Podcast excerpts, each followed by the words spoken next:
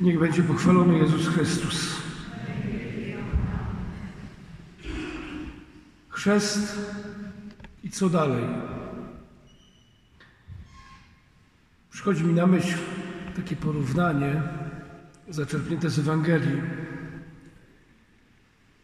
Zmartwychwstały Chrystus ukazuje się kobietom i prosi je, by one poszły, powiedziały uczniom, apostołom, niech wracają do Galilei, tam go na nowo spotkają.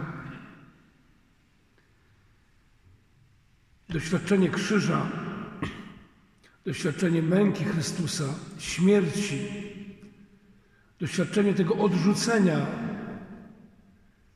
było strasznie bolesne. Przypominam, że tylko jeden Jan z całego grona dwunastu wytrzymał pod krzyżem. Judasz pod ten krzyż nawet nie poszedł, ponieważ wcześniej sprzedał swego Pana. Piotr, który wcześniej, można powiedzieć, bożył się, że na pewno Pana swego nie zdradzi. Okazał się pierwszym zdrajcą. Pozostałych dziewięciu Ewangelia milczy. Rozproszyli się. Rzeczywiście to doświadczenie krzyża było tak mocne, było tak bolesne, było tak rujnujące ich wizję Mesjasza, że wydawało się, że wszystko już już skończone. Dlaczego do Galilei? Bo przecież jak poczytamy Ewangelię, to wszystko zaczęło się w Galilei. Wspomnijcie te momenty, kiedy Jezus idzie w Kafarnaum nad jeziorem galilejskim, nad jeziorem Genezaret, bo ono ma różne nazwy, i powołuje.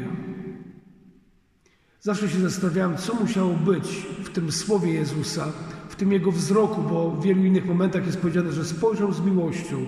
Co musiało być w oczach Jezusa, że tacy ludzie jak Piotr, Jakub, Jan rzucali wszystko. Taki Mateusz, celnik w innym miejscu, ale jest, Ewangelia mówi, rzucili wszystko i poszli. Teraz, nagle, nie później, nie za tydzień, nie za miesiąc. Teraz rzucili wszystko i poszli. Jaka musiała być ich kondycja wewnętrzna, jak bardzo musiało być umiłowanie Boga, takiego poszukiwanie wewnętrzne Boga, że kiedy Jezus się zjawił, kiedy spojrzał i powiedział: Pójdź za mną, oni są gotowi pójść. Można było powiedzieć, że ten moment Galilei jest takim momentem pierwszego zakochania, takiego pierwszego momentu spojrzenia Jezusowi w oczy. Można powiedzieć, takich duchowych, wewnętrznych motyli, które spowodowały, że oni są w stanie zmienić swoje życie. I teraz, kiedy właśnie doświadczają krzyża, kiedy doświadczają, można powiedzieć, okropieństwa, boleści, zwątpienia, beznadziei, słyszą od Jezusa przez kobiety: idźcie do Galilei, tam się spotkamy. Spotkamy się tam, gdzie się wszystko zaczęło. Ta myśl przyszła mi, kiedy zastanawiałem się, od czego zacząć. I tak sobie myślę, każdy z nas stoi wobec Chrystusa z różnym doświadczeniem. Może jest to doświadczenie krzyża, może jest to doświadczenie jakiejś boleści, cierpienia, może jest jakieś takie wewnętrzne z kolei takie pozytywne pragnienia czegoś więcej. Właśnie, żeby ktoś na mnie spojrzał i jestem gotowy zostawić wszystko i pójść. Może jest to doświadczenie beznadziei. Bo rzeczywiście mam wrażenie, i sam przez to też jakoś przechodzę, że patrząc na to wszystko, co się dzieje, na te wszystkie przemiany społeczne, przez tą inżynierię społeczną, która toczy się na naszych oczach, przemeblowanie nie tylko już Europy, świata. I wydaje się, że to wszystko jest tchnie beznadzieją, zwątpieniem. To może tym bardziej trzeba usłuchać kobiet, które widziały zmartwychwstałego i wrócić do Galilei, swojej Galilei i usłyszeć, co Jezus ma do powiedzenia. Co jest taką naszą Galileą? Co jest Galileą naszej wiary? No właśnie chrzest. To ten moment, w którym zostaliśmy włączeni w Chrystusa, zostaliśmy włączeni w Kościół, można powiedzieć taki pierwszy pocałunek miłości Boga. Pocałunek Boga, które tak jak rodzice biorą dziecko, tulą do swojego policzka, całują, obsypują całusami. Tak można było powiedzieć, że chrzest jest takim momentem, kiedy Bóg przynosi, podnosi każdego z nas do swojego policzka, do swoich ust i mówi: Tyś mój, tyś moja. Nic i nikt nie wyrwie cię z mojej ręki. Umiłowany syn, umiłowana córka. Chodzi o to, żeby teraz wrócić do chrztu. Oczywiście tego chrztu nie pamiętamy. Myślę, że w większości nie pamiętamy, byliśmy wtedy małymi dziećmi. Ale można było powiedzieć to wszystko, co dokonało się na tej naszej drodze wiary i sam fakt, że tutaj jesteśmy, świadczy, że ten moment jest kluczowy, ważny. I tu nie chodzi tylko o jakieś sentymentalne wracanie do tego, co było kiedyś. Tu nie chodzi tylko o to, żeby teraz porozważać, jak to było. Tu chodzi o to, żeby wrócić do tego momentu tożsamości, do tego momentu, żeby wiedzieć, kim ja się stałem poprzez sakrament Chrztu Świętego. I kim jestem, co z tego wynika, chrzest i co dalej. Co to znaczy, że jestem ochrzczony, że jestem ochrzczona? Co to znaczy, że zostaję włączony w Chrystusa? I zechcę, żebyśmy przez te trzy dni po paru słowach poszli w tajemnicę chrztu i zobaczyli, w jaki sposób ten chrzest staje się dzisiaj rzeczywistością, która jest żywa, prawdziwa. I powiem coś jeszcze. Papieża Benedykta XVI bardzo pięknie to widać w jego nauczaniu. On mówi o tym, że wiarę otrzymaliśmy nie tylko ze względu na siebie, także ze względu na innych, na tych, którzy nie uwierzyli albo nie mogli uwierzyć, albo przestali wierzyć z takich czy innych powodów. Można powiedzieć, że chociaż jest nas tu sporo, to podług całej wspólnoty tutaj lokalnej, już nie mówiąc tylko o wspólnocie polskiej, wspólnocie Antwerpii, to można powiedzieć, jesteśmy cząstką, malutko drobinką. I można rzeczywiście znowu popaść w jakąś beznadzieję, to co taka, bezna... taka drobinka może. A Jezus mówi w Ewangelii, odrobina kwasu zakwasza całe ciasto. I znowu, co musiało być? Wracamy do pierwszego wieku chrześcijaństwa. Ludzie, którzy doświadczyli Jezusa, idą w potężne cesarstwo rzymskie. Cesarstwo, które może się pochrzcić całym pantonem bóstw. Kto tam jeszcze może zaskoczyć? Czym jeszcze można zaskoczyć? I nagle ci zaczynają głosić i żyć. I nagle się okazuje, że to potężne cesarstwo rzymskie wytacza potężne armaty, potężne boje, tak można było powiedzieć, bo zaczyna się bać tej małej sekty, bo dla, dla nich chrześcijanie byli sektą. Niczym więcej, oni nie rozróżniali nawet od Żydów. Czym to się różniło?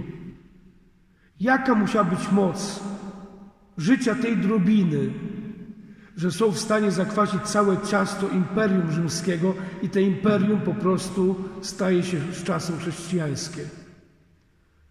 Papież powiedział, że przyjdzie taki moment, Benedykt XVI, że przyjdzie taki moment, kiedy rzeczywiście wrócimy do małych wspólnot, gdzie rzeczywiście kościoły trzeba będzie wyprzedać, trzeba będzie się pozbyć dóbr materialnych, którymi Kościół dysponował przez niekiedy wiele wieków.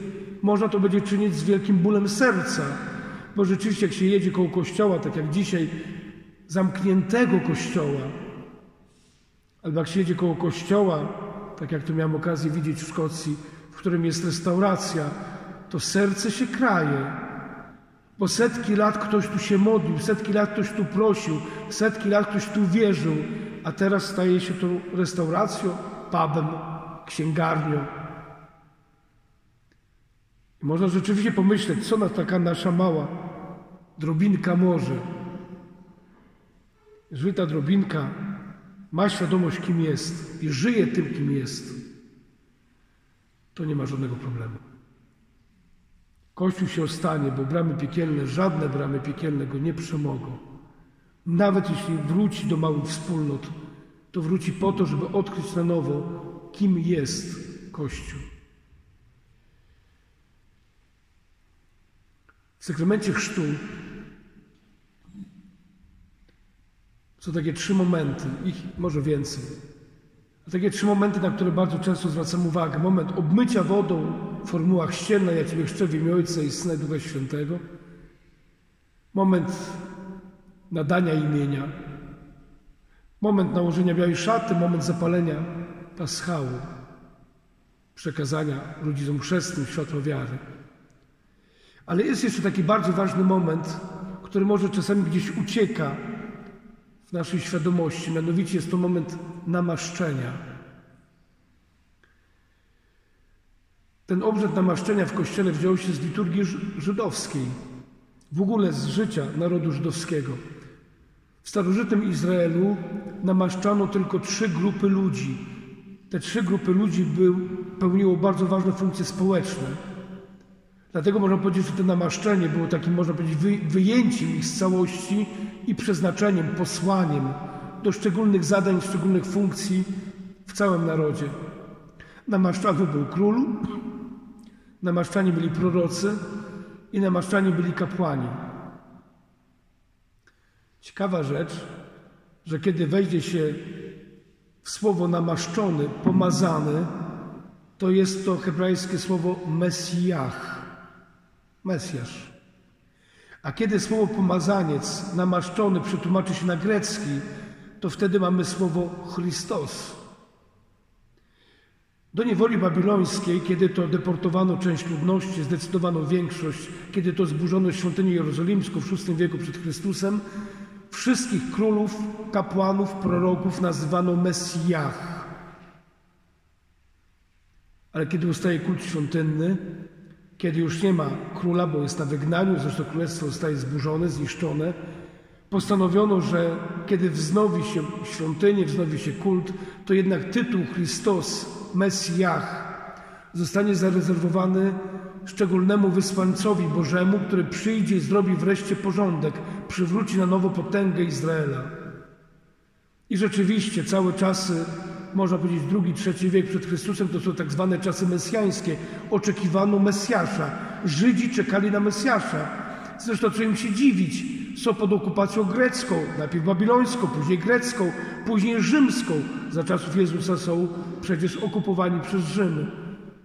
No czego może pragnąć naród okupowany? No wolności, chwały, nowej potęgi. Tak samo wrócić, odbudować. Dlatego, kiedy pojawia się Jezus, ci, którzy bacznie obserwują to, co On robi, mają pewną duchową zagwozdkę, bo wiele rzeczy się zgadza z zapowiedzi mesjańskich. Przywraca wzrok niewidomym, karmi głodnych, chromi chodzą, niewidomi widzą, głusi słyszą. Wszystko wydaje się być zgodnie z proroctwami.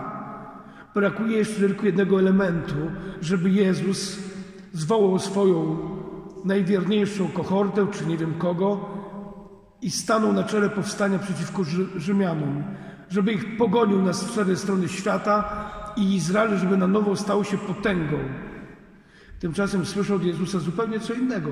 Coś, co powoduje, że zatykają swoje uszy, nie chcą go słuchać. Bo Jezus zaczyna mówić o tym, że tak, Królestwo Boże trzeba budować, ale nie mierzy się jej, jego siły poprzez budowlę, potęgę, militarność, ale przez to, że jest w stanie pokonać zło. Pamiętacie po Cezareu Filipową, kiedy Jezus pyta, za kogo ludzie mnie uważają? Pada wiele odpowiedzi. Wreszcie pyta Jezus, a za kogo wy mnie uważacie? Ty jesteś Mesjasz. Ty jesteś Chrystus. Chrystus nie jest nazwiskiem Jezusa, chyba o to dokładnie wiemy, bo w tamtych czasach w ogóle nie było nazwisk. Jezus syn Józefa, Jezus z Nazaretu, Jezus syn cieśli. To było określenie mistrza z Nazaretu. A tu Piotr wyznaje, Ty jesteś Mesjasz, Ty jesteś Chrystus, Ty jesteś ten, który jest zapowiedziany, by odnowić Izraela. Piotr też myśli na początku, że stanie się to za pomocą powstania militarnego. Ale krzyż to wszystko wywrócił.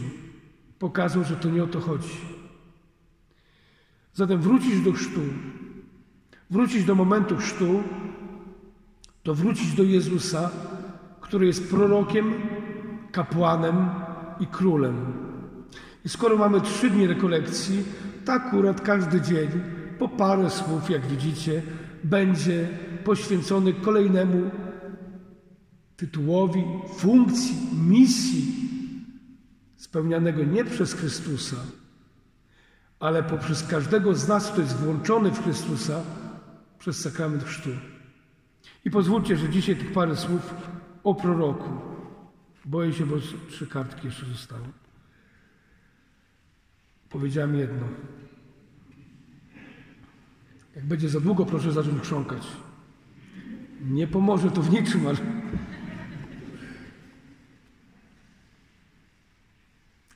Prorok. Potocznie prorok myślimy, że chodzi o to, że będzie przewidywał przyszłość. Rzeczywiście, kiedy Jezus jest bity przed ukrzyżowaniem, zasłaniają mu oczy i któryś go tam tłucze i mówi prorokuj, który to? I czasami mówimy tak potocznie prorokuj, przepowiadaj przyszłość. Tymczasem prorok nie ma zadania przepowiadać przyszłości. I nie chodziło o to, że prorok znał przyszłość. Chodziło o to, że prorok znał Słowo Boże i on tą rzeczywistość, w której żył, której doświadczał, którą doświadczał naród wybrany, opisywał za pomocą tego słowa. Co to znaczy być prorokiem? To znaczy słuchać słowa. Usłyszeć słowo, przyjąć to słowo za swoje i się nim dzielić. To jest zadanie proroka. Prorok ma widzieć to wszystko, co się dzieje, to wszystko, co go dotyka, to wszystko, co się dzieje na naszych oczach, ma widzieć tak, jak na to patrzy Bóg. Ma na swoje życie patrzeć tak, jak patrzy Bóg. Można powiedzieć, że do każdego wydarzenia swojego życia prorok słyszy słowo. Usłyszeć słowo. I takie trzy postawy wobec słowa. Słowo Boże można usłyszeć poprzez nauczanie Kościoła, który jest wierny Chrystusowi, poprzez sumienie, można powiedzieć poprzez każde dobro, które się dokonuje w naszym życiu. Bóg mówi, także przez drugiego człowieka. Zatem usłyszenie tego słowa. Po drugie, można tego słowa nie słyszeć. Można go słuchać, ale go nie słyszeć. I po trzecie, chyba najgorsze, co jest możliwe, to można udawać, że się słowa słucha. A żyć tak, jakby tego człowiek słowa nigdy nie słyszał. Na zewnątrz być posłusznym słowu, wydawać się, że zewnętrznie wypełnia się pewne zadania, natomiast wewnętrznie być od tym słowa, od tego słowa bardzo daleko. Jakie rozwiązanie ma prorok? Prorok ma słuchać słowa. Po pierwsze, dlaczego? Po pierwsze, dlatego, że Bóg mówi. Czy Bóg mógłby nie mówić? To by było bez sensu. Są takie koncepcje, choćby koncepcja deizmu, która mówi o tym, że Pan Bóg stworzył świat i się nim nie interesuje. Zegarmistrz świata nakręca, zostawia. Siedzi w chmurach, gdzieś popija sobie kawkę, patrzy na dole, jak oni się męczą. Od czasu do czasu rzuci im jakąś pandemię, żeby się trochę postrachali. Bóg, który nie ma nic wspólnego ze światem, ten świat go nie obchodzi. Można było powiedzieć, że bardzo bliskiej koncepcji deistycznej jest koncepcja wiary u muzułmanów, bo rzeczywiście w islamie Bóg jest tak święty, jest tak odległy, że z człowiekiem praktycznie nie ma żadnej relacji. Zupełnie inaczej na Boga patrzy świat chrześcijan. Zupełnie inaczej Boga pokazuje Chrystus. Chrystus pokazuje Boga, który chce być Bogiem moim. Jam jest Pan Bóg Twój. Chrystus pokazuje Boga, który chce być Bogiem w relacji. Boga, który chce wejść i budować relacje ze mną. Można było powiedzieć, że dokładnie tak samo się dzieje, tak jak się to dzieje w relacji z ludźmi. Jeżeli cokolwiek ma być pomiędzy nami, to ta relacja musi się zrodzić, musi się nawiązać, musi być pielęgnowana. Bóg nie chce być Bogiem obcym. Bóg nie chce być Bogiem z daleka, Bogiem z boku. Bóg nie chce być Bogiem, który jest dodatkiem. Ale Bóg chce być dokładnie w środku. Można było powiedzieć, że to, co jakoś dotyka czasami naszego życia, to to, że Bóg jest dodatkiem, że Bóg jest jakimś elementem, na który czasami starcza czasu, a czasami po prostu nie. To, co bardzo lubię słyszeć w konfesjonale, zapomniałem się pomodlić. Zapomina to się o rzeczy mało istotnej. Najlepiej trzeba było powiedzieć, mam Pana Boga gdzieś w poważaniu. No nie no, proszę księdza, takie brzydkie słowa. Jak ja mogę mieć Pana Boga w poważaniu? To powiedz mu, co Ty mi mówisz do Boga, kiedy do Niego nie mówisz, kiedy nie budujesz z Nim relacji. Część z Was jest w małżeństwie. Wspomnijcie sobie ciche dni. Na Facebooku wtedy oczywiście wstawia się zdjęcie z żoną, jak się kochamy, a w domu ludzie się mijają. No to jak to się kocha?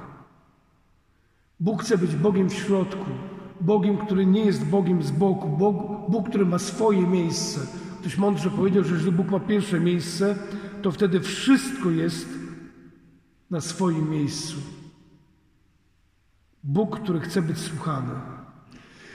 Na ostatnim spotkaniu z wojowników Maryi, bo też jestem asystentem w Międzyrzecu Wojowników Maryi, pewien mężczyzna dawał takie świadectwo. Swego czasu pokłócili się z żoną bardzo mocno. I był wieczór milczenia. Jego męska duma nie pozwoliła mu powiedzieć przepraszam, a jej pewnie kobieca duma nie pozwoliła przepraszam. Zresztą zazwyczaj mężczyźni przepraszają.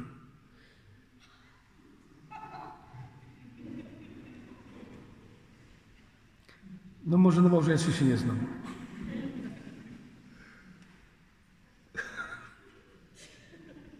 No i dobrze. I tak niech zostanie. W każdym razie chodzi o to, że męska duma nie pozwoliła mu powiedzieć przepraszam. I to był jeden, jedyny wieczór, który moja żona siadła do internetu i założyła konto na Facebooku. I to był jeden, jedyny wieczór, na którym, podczas którego na tym Facebooku odezwał się do niej jakiś obcy gość i okazał jej czułość, czas, uwagę.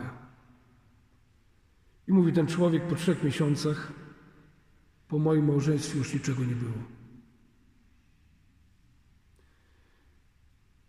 Dać czas słuchania. Kiedyś pamiętam takiego młodego człowieka, męża, ojca. Proszę księdza, wszystko mi się w życiu układa. Super. Żona, rodzina, dzieci, żona, rodzica, rodzina, płaca, praca. Wszystko super wybudowany dom. Mówi, ale ksiądz, co ja widzę, że to wszystko już nie ma sensu. To wszystko staje się jałowe. Staje się bezbarwne. Więc słuchaj, zapala ci się żółte światło ostrzegawcze. Weź urlop, masz do tego prawo. Pojedź na dobre rekolekcje. Może w ciszy, tygodniowe, zamknięte.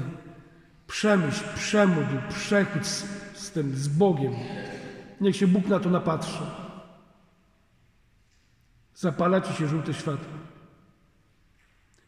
No to pojadę. Nie pojechał. Nie minęło wiele czasu. Był romans. Bogu dzięki małżeństwo się stało, gdzieś to się wszystko wywalczyło. Ale był taki moment, kiedy on widział, że musi zacząć słuchać i zrezygnował z tego. Prorok to ten, który chce słuchać Słowa Bożego, Boga, który chce przychodzić czasami w takim momencie, w takim y, formie, w której wydaje się, że człowiek myśli, to nie Bóg mówi. Czasami niektóre rzeczy, które czytamy w Słowie Bożym, wydają nam się odległe, nieprawdziwe, nie mające żadnego związku z dzisiejszym czasem, z dzisiejszym moim życiem. I to jest podstawowy błąd. Bo te słowo, które zostało wypowiedziane dwa tysiące lat temu, jest cały czas słowem życia, jest cały czas słowem prawdy, które czyta moje życie. I Bóg jest tym, który się nie myli, bo Bóg mówi prawdę. Jedyne, co Bóg może mi powiedzieć, to prawdę. Prawdę o sobie, prawdę o mnie, prawdę o drugim człowieku. No któż na miłość boską może bardziej mnie znać? Przecież ten, który mnie stworzył. Mało tego. Ten, który posłał swojego Syna, by Jego Syn stał się człowiekiem, stał się jednym z nas. Dlatego święty Jan Paweł II mógł powiedzieć w Krakowie, że człowiek się nie rozumie bez Chrystusa. Że zostaje dla siebie tajemnicą bez Chrystusa. Bóg czyta człowieka, Bóg wie, co się dzieje w człowieku. I Bóg mówi do człowieka i objawia mu prawdę. Czy Bóg może chcieć dla nas zła? Czy Bóg może chcieć prowadzić nas drogami zła? Czego chcieć może, od nas Bóg? Bóg może chcieć od nas tylko szczęścia, żebyśmy byli szczęśliwi. Nazywam to herezją życia wiecznego. Czasami słyszymy, tutaj na ziemi musi być ciężko. Tutaj na ziemi musimy znosić wszystkie trudy, kłopoty, nosić ciężary, krzyże i tak dalej, tak ale później w niebie to Pan Bóg ci da. Efektem tego w kościele mamy mało ludzi młodych. Na katechezie mam 80% młodych. Ktoś powie dużo, bo rzeczywiście wschód Polski jeszcze do kościoła chodzi. Ale z tych 80%, jak połowa chodzi do kościoła, to jest dobrze. Nie jestem tego pewien.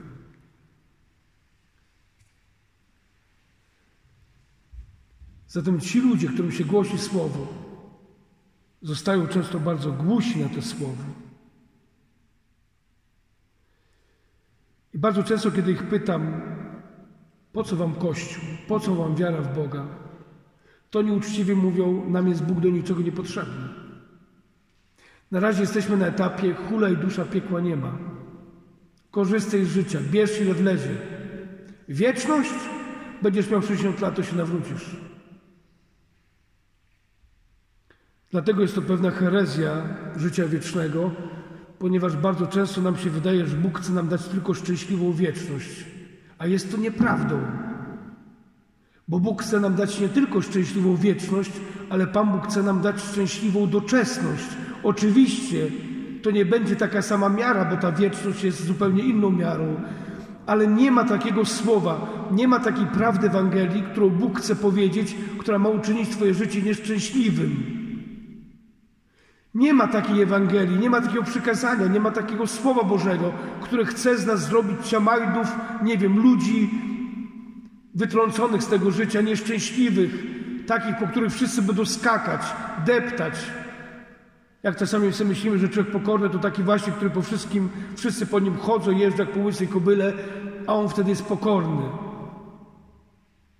To nie jest ta wizja ewangeliczna. Jezus chce, bym był szczęśliwy tutaj i daje mi wszystkie możliwości, wszystkie pomoce do tego, żebym był szczęśliwy. Oczywiście, i to dobrze wiecie, każde dobro jest trudne. Dzisiaj człowiek przedefiniował wiele pojęć, przedefiniował również szczęście. Szczęście jest to, co jest teraz, tu, naraz, natychmiast. Najlepiej coś, co doznaję teraz. Jestem błogi, jest mi przyjemnie, jest mi dobrze. Tymczasem Bóg mówi o szczęściu, które niekiedy będzie trudne, ale które nie będzie powodowało łez drugiego człowieka. Bardzo często współczesny człowiek jest szczęśliwy, ale jest to szczęście kosztem drugiego człowieka. Najważniejsze, żebym to ja był szczęśliwy. Mało tego, świat nam daje takie szczęście, które jest na ten moment, na ten dzień. Nie ma patrzenia do przodu. Jedz, pij, używaj, będzie się martwił jutro. To jest mówienie świata. Tymczasem Bóg, jeżeli mówi, to mówi prawdę, która jest prawdą całkowitą, zawsze. Słuchać Słowa Bożego. Słuchać Słowa Bożego to znaczy nie być tym, który te słowo zacznie przeinaczać, wykoślawiać, interpretować po swojemu. I wybaczcie, nie wiem, czy to można powiedzieć w Belgii, w kościele, na wschodzie jeszcze można. Nie wiem, czy ktoś się nie wzburzy, ale co ja na to poradzę. Jaka nauka Kościoła jest bzdetna, głupia, bez sensu? Dlaczego chcemy Kościół nowocześniać? Dlaczego chcemy, żeby Kościół poszedł z postępem? Bo człowiek idzie w postępie? Postęp nie znaczy rozwój. Co takiego jesteś w stanie zmienić w Ewangelii, by ta Ewangelia była bardziej Twoja, bardziej na czasie? Ona może taka będzie, tylko jeszcze jest pytanie, czy będzie Boża.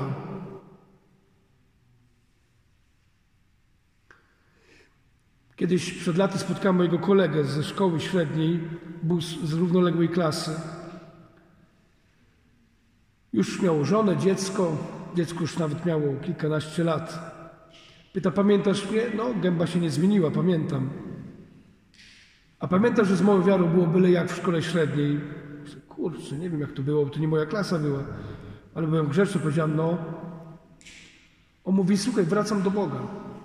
35 lat, 35, 35-latek. A ja jak typowy faryzeusz mówię, a co się stało? No kto ma 35 lat i chodzi do kościoła? No chyba, że coś się stało. Choroba, wypadek, tragedia. On mówi, nie, wszystko jest w porządku. No to ja dalej gały na niego wyczyszczone. To po co chodzisz? O co ci chodzi? Ksiądz. On mówi, słuchaj, córka mi dorasta. Kiedy patrzę na ten cały chłam, który jest w telewizji, w internecie, w towarzystwie, to wiesz co, ja tak kocham moją córkę, że mnie nie stać na to, żebym tą córkę tym chłamem karmił. Słuchaj, wracam do kościoła. Ale Marcin był uczciwy, powiedział: Słuchaj, ja jeszcze ze wszystkim się nie zgadzam, ja jeszcze nie wszystko rozumiem, ale wracam, bo tu jest prawda. Jaka nauka Kościoła jest nieprawdziwa? To nie znaczy, że ludzie Kościoła zawsze żyli prawdą. Bo ktoś może zaraz mi pokazać momenty, tak zwane czarne karty historii Kościoła, nawet które dzieją się w tych czasach. Ale to nie jest prawda Ewangelii, tylko to jest prawda ludzi, którzy przeinaczają Ewangelię, poprawiają Ewangelię, uwspółcześniają Ewangelię. Prorok nie może zmieniać Słowa Bożego. Prorok jest sługą Słowa. I najpierw tego Słowa ma słuchać takim, jakim ono jest. Nie może go przemieniać. Patrzcie, ile małżeństw się rozpada.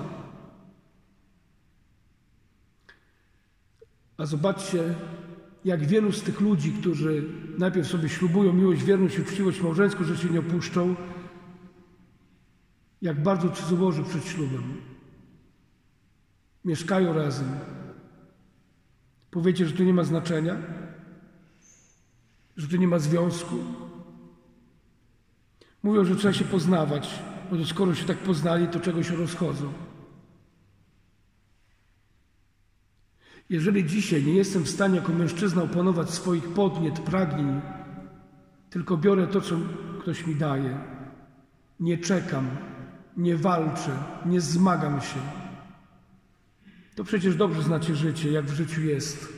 Jest wiele różnych okazji, w których mogę popłynąć, jeżeli najpierw nie posiadam siebie, tak jak mówi to święty Jan Paweł II. Człowiek najpierw musi zawalczyć o to dobro. Zobaczcie antykoncepcję hormonalną. Pamiętam kiedyś takie zdarzenie, to było w Lourdes czy w Fatimie. Siedzimy, pijemy kawkę gdzieś w jakiejś kafejce, ja w koloradce, kobiety z mojej grupy. Wpada na czarno ubrana kobieta do tej kawiarenki, widzi ksiądz, pada na kolana przede mną, płaczą się, zalewa i mówi, módlcie się za mnie. Ja tak bardzo chcę mieć dzieci. Ja byłem zszokowany, nie wiedziałem, co mam powiedzieć. A wtedy jedna z kobiet z mojej grupy, matka, żona, zapytała o antykoncepcję. Ja nie mówię, że wszystkie kobiety, które mają problemy z zajściem w stan błogosławiony, że stosowały antykoncepcję. Nie o to mi chodzi. Ale bardzo często, kiedy zdrowa kobieta antykoncepcją rujnuje swoją gospodarkę hormonalną, to organizm po prostu głupieje. I mówią o tym lekarze. Zresztą wiecie, jak wpływają antykoncepcja na zdrowie, na krzepicę i tak dalej, zakrzepicę. To są prawdy, które świat przemilcza, bo świat po prostu chce mieć klientów. Kobieta, która dokonała aborcji, tutaj ojciec Marcin mówił, że za parę euro można dokonać w Belgii aborcji. Nigdy byście nie chcieli spowiadać kobiety po aborcji. To nie jest zabieg. To nie jest umycie zębów. Pornografia. Popytajcie się młodych mężczyzn, jakim trudno wejść w relację z żoną. Czasami ludzie mówią, a pornografia, analizm to może być do ślubu, później to będzie żona, to się wszystko uspokoi. Okazuje się, że wcale tak nie jest. Ludzie, którzy nie umieją budować relacji. To jest wszystko oferta świata. To nie jest oferta Boga. Bóg, jeżeli mówi, to mówi prawdę. Ta prawda może być trudna, może być wymagająca, może stawiać wysoko poprzeczkę, ale jest to prawda. W raju już człowiek chciał poprawiać Boga. I dzisiaj, jeżeli ja chcę poprawiać Pana Boga, jeżeli dzisiaj ja chcę mówić Panu Bogu, jak mam żyć, że ja lepiej się znam na swoim życiu, to chyba to jest pomyłka. To tak być nie powinno. Bóg ma rację. Karl Jung, uczeń Zygmunta Freuda, powiedział kiedyś tak, że te wszystkie, większość, zdecydowana większość chorób psychicznych, a dzisiaj mnóstwo ludzi leczy się psychiatrycznie, już od młodych w szkole widzę to, zaczyna się od braku porządku moralnego, od braku takiej równowagi wewnętrznej. I znowu, co mówi świat, co mówi Bóg. I jeszcze może tylko takie dwa momenty, bo rzeczywiście się rozgadałem, a dobrze słuchacie. Słuchać Boga. I drugi moment, nie słuchać Boga. Tylko do czego to prowadzi? Bóg jest prawdą, Bóg jest tym, który daje, można powiedzieć, taki punkt odniesienia, niezależny od człowieka. Chyba dzisiaj, jak nigdy więcej, nigdy wcześniej nie było, nie widać tego dokładnie, jak ta nasza ludzkość się miota od lewa do prawa. Dzisiaj to jest prawdą, jutro już to jest prawdą. Dzisiaj to jest dobre, jutro już to nie jest dobre. Dzisiaj to jest bezpieczne, jutro już nie jest bezpieczne. Wszystko się mota. Nie ma stałych punktów odniesienia.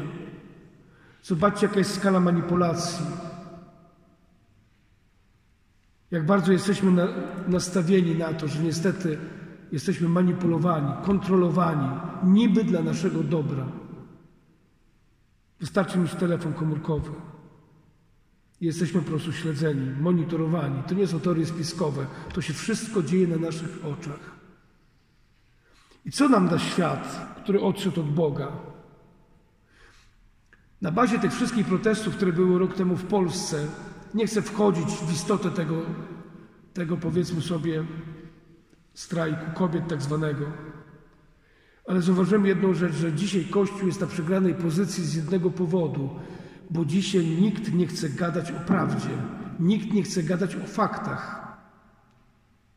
Jakakolwiek dyskusja nie toczy się o faktach. Zresztą to jest dokładnie na przestrzeni polityki, społeczności. Dzisiaj dyskusja, kłótnia toczy się na uczuciach, na emocjach. Kto bardziej kogoś wkurzy? Zobaczcie te sceny, które pewnie śledzili dziś w telewizji. To wszystko, co działo się na polskich ulicach. Czy tam była dyskusja rzeczowa? Ja mogę się z argumentami pewnymi nie zgadzać, ale przedstawiam, dyskutuję, szukam, pytam. A jedyne, co słyszę z drugiej strony, to jest wypie. I macie jeszcze czas, bo spalimy kościoły. Macie jeszcze czas, bo was opiłujemy, by wam nie przyszło do głowy podnieść jeszcze głowę na przyszłość. Na co skazany jest człowiek, który nie ma Boga? Ja nie mówię, że ci, którzy nie wierzą w Boga, nie są dobrymi ludźmi, bo znajdę takich, którzy są dobrymi ludźmi, ale są cały czas skazani tylko na swoje ja, na swój punkt odniesienia na swoje postrzeganie świata, które może okazać się błędne. I wreszcie rzecz ostatnia, słowi zdanie. Najgorsze, co nam grozi, to być prorokiem, który słucha, ale nie słyszy. Najgorsze, co nam grozi, to to, że być prorokiem, który mówi: Robię to, a tego nie robi. To tak jak z tym synem, który miał pójść do pracy do winnicy. Idź, pójdź synu do winnicy. Nie idę. Przemyślał i poszedł, a drugi mówi: Pójdę i nie poszedł.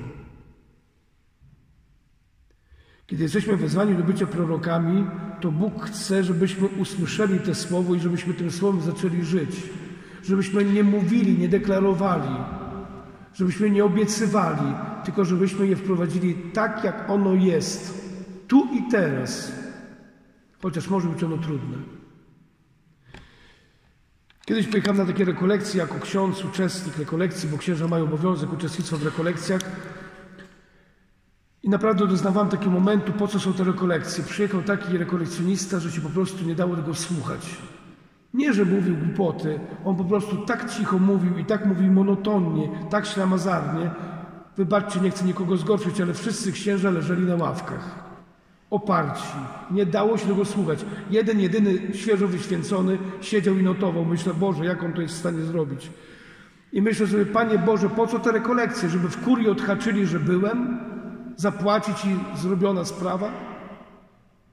I Pan Bóg wysłuchał sługi swego, bo zaraz dał mi odpowiedź. Na kolacji siedzimy, mój kolega, rok niżej, święcony.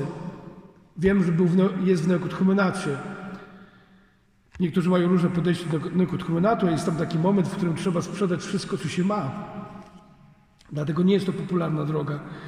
No i jak to się nazywa, postanowiłem zaczepić Dariusza, nie wiedząc, że się to obróci przeciwko mnie. Chciałem powiedzieć, Dariusz, jak tam jesteś na tym etapie, już sprzedałeś wszystko? A Darek mówi, tak. I mówi, wiesz co, rok od kiedy usłyszałem Ewangelię, gdzie jest mowa, idź sprzedaj wszystko, co masz, rozdaj ubogim, pójdź za mną, potrzebowałem całego roku, żeby to uczynić. Po pierwsze musiałem się mocować z moją, z, z rodziną. Nie wiem, czy w Belgii pamiętacie takie jest powiedzenie w Polsce, kto ma księdza w rodzie, tego bieda nie dobodzie. Cała rodzina jest ustawiona. Wszyscy lecą do syna księdza, do brata księdza. No i teraz wytłumacz rodzicom, że nie masz samochodu, no bo to, co ksiądz ma najdroższe, to najczęściej samochód, bo mieszkanie jest służbowe. Wytłumacz rodzicom, że nie masz samochodu. Dalej, kiedy zaczniesz życie Ewangelią, to inni księża powiedzą, no głupek, uspokój się, tak się mówi. Tak się mówi ludziom, uspokój się. Wyrzut sumienia. Potrzebował mocować się sam ze sobą, no bo jak to będzie? Mówi, potrzebował na to rok. Po roku popatrzył po tej swojej chałupie, parę książek, dwa fotele, coś tam jeszcze. Najdroższy samochód. Poszedł, sprzedał ten samochód, myślał, że dostanie tyle, ile chce. Dostał tyle, ile ktoś mu dał. Wziął wszystkie pieniądze, włożył do skarbony dla ubogich w katedrze siedleckiej. Na drugi dzień przychodzi do niego człowiek i mówi, proszę księdza, ksiądz nie ma samochodu, tu są kluczyki. Dopóki nie kupiłem następnego samochodu, bo gdzieś tam pracował, był na rekolekcjach i tak dalej, z czasem kupił samochód. I go używa, ale wie, że nie jest opętany posiadaniem. Obok nas stał taki ksiądz Marek i mówi: Gadasz głupoty, tak się nie da żyć. A Darek mówi: Widzisz, demon. On mówi, że nie da się żyć Ewangelią. Darek powiedział: Pamiętaj, Tomek, jak będziesz jakiekolwiek pieniądze w życiu miał, wszystko wydaj przed śmiercią. Bo swoją rodzinę po, po grobie swoim zobaczysz, jak skłócisz. A ja mam pięcioro rodzeństwa. Darek powiedział, że kiedy było wesele jego siostry, wesele jego siostry, jeszcze były jakieś tak, trochę dawne czasy, wesele było takie, że każdy coś tam przyniósł. Piękne wesele, wspaniale się wszyscy bawili, poprawiny super. Później przyszło sprzątać po tym weselu i zostały łyżki. Sześć, dwanaście, nie wiem, nie pamiętam. Jakbyś zobaczył, jak dwie rodzone siostry pokłóciły się łyżki, to do dzisiaj się nie odzywają. O głupie łyżki. Tak, jak zostawisz coś więcej, to zobaczysz, co będzie.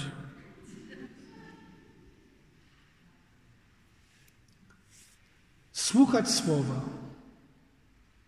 to nie jest bajka. Ja nie mówię, że z tym słowem nie trzeba się mocować. Ja nie mówię, że to od razu będzie pstryk zrobiony. Ale nie uciekać od słowa i nie przeinaczać słowa, by było wygodne, bo to już nie będzie Słowo Boże. Nie daj Boże, byśmy Słowo Boże przemieniali. Amen.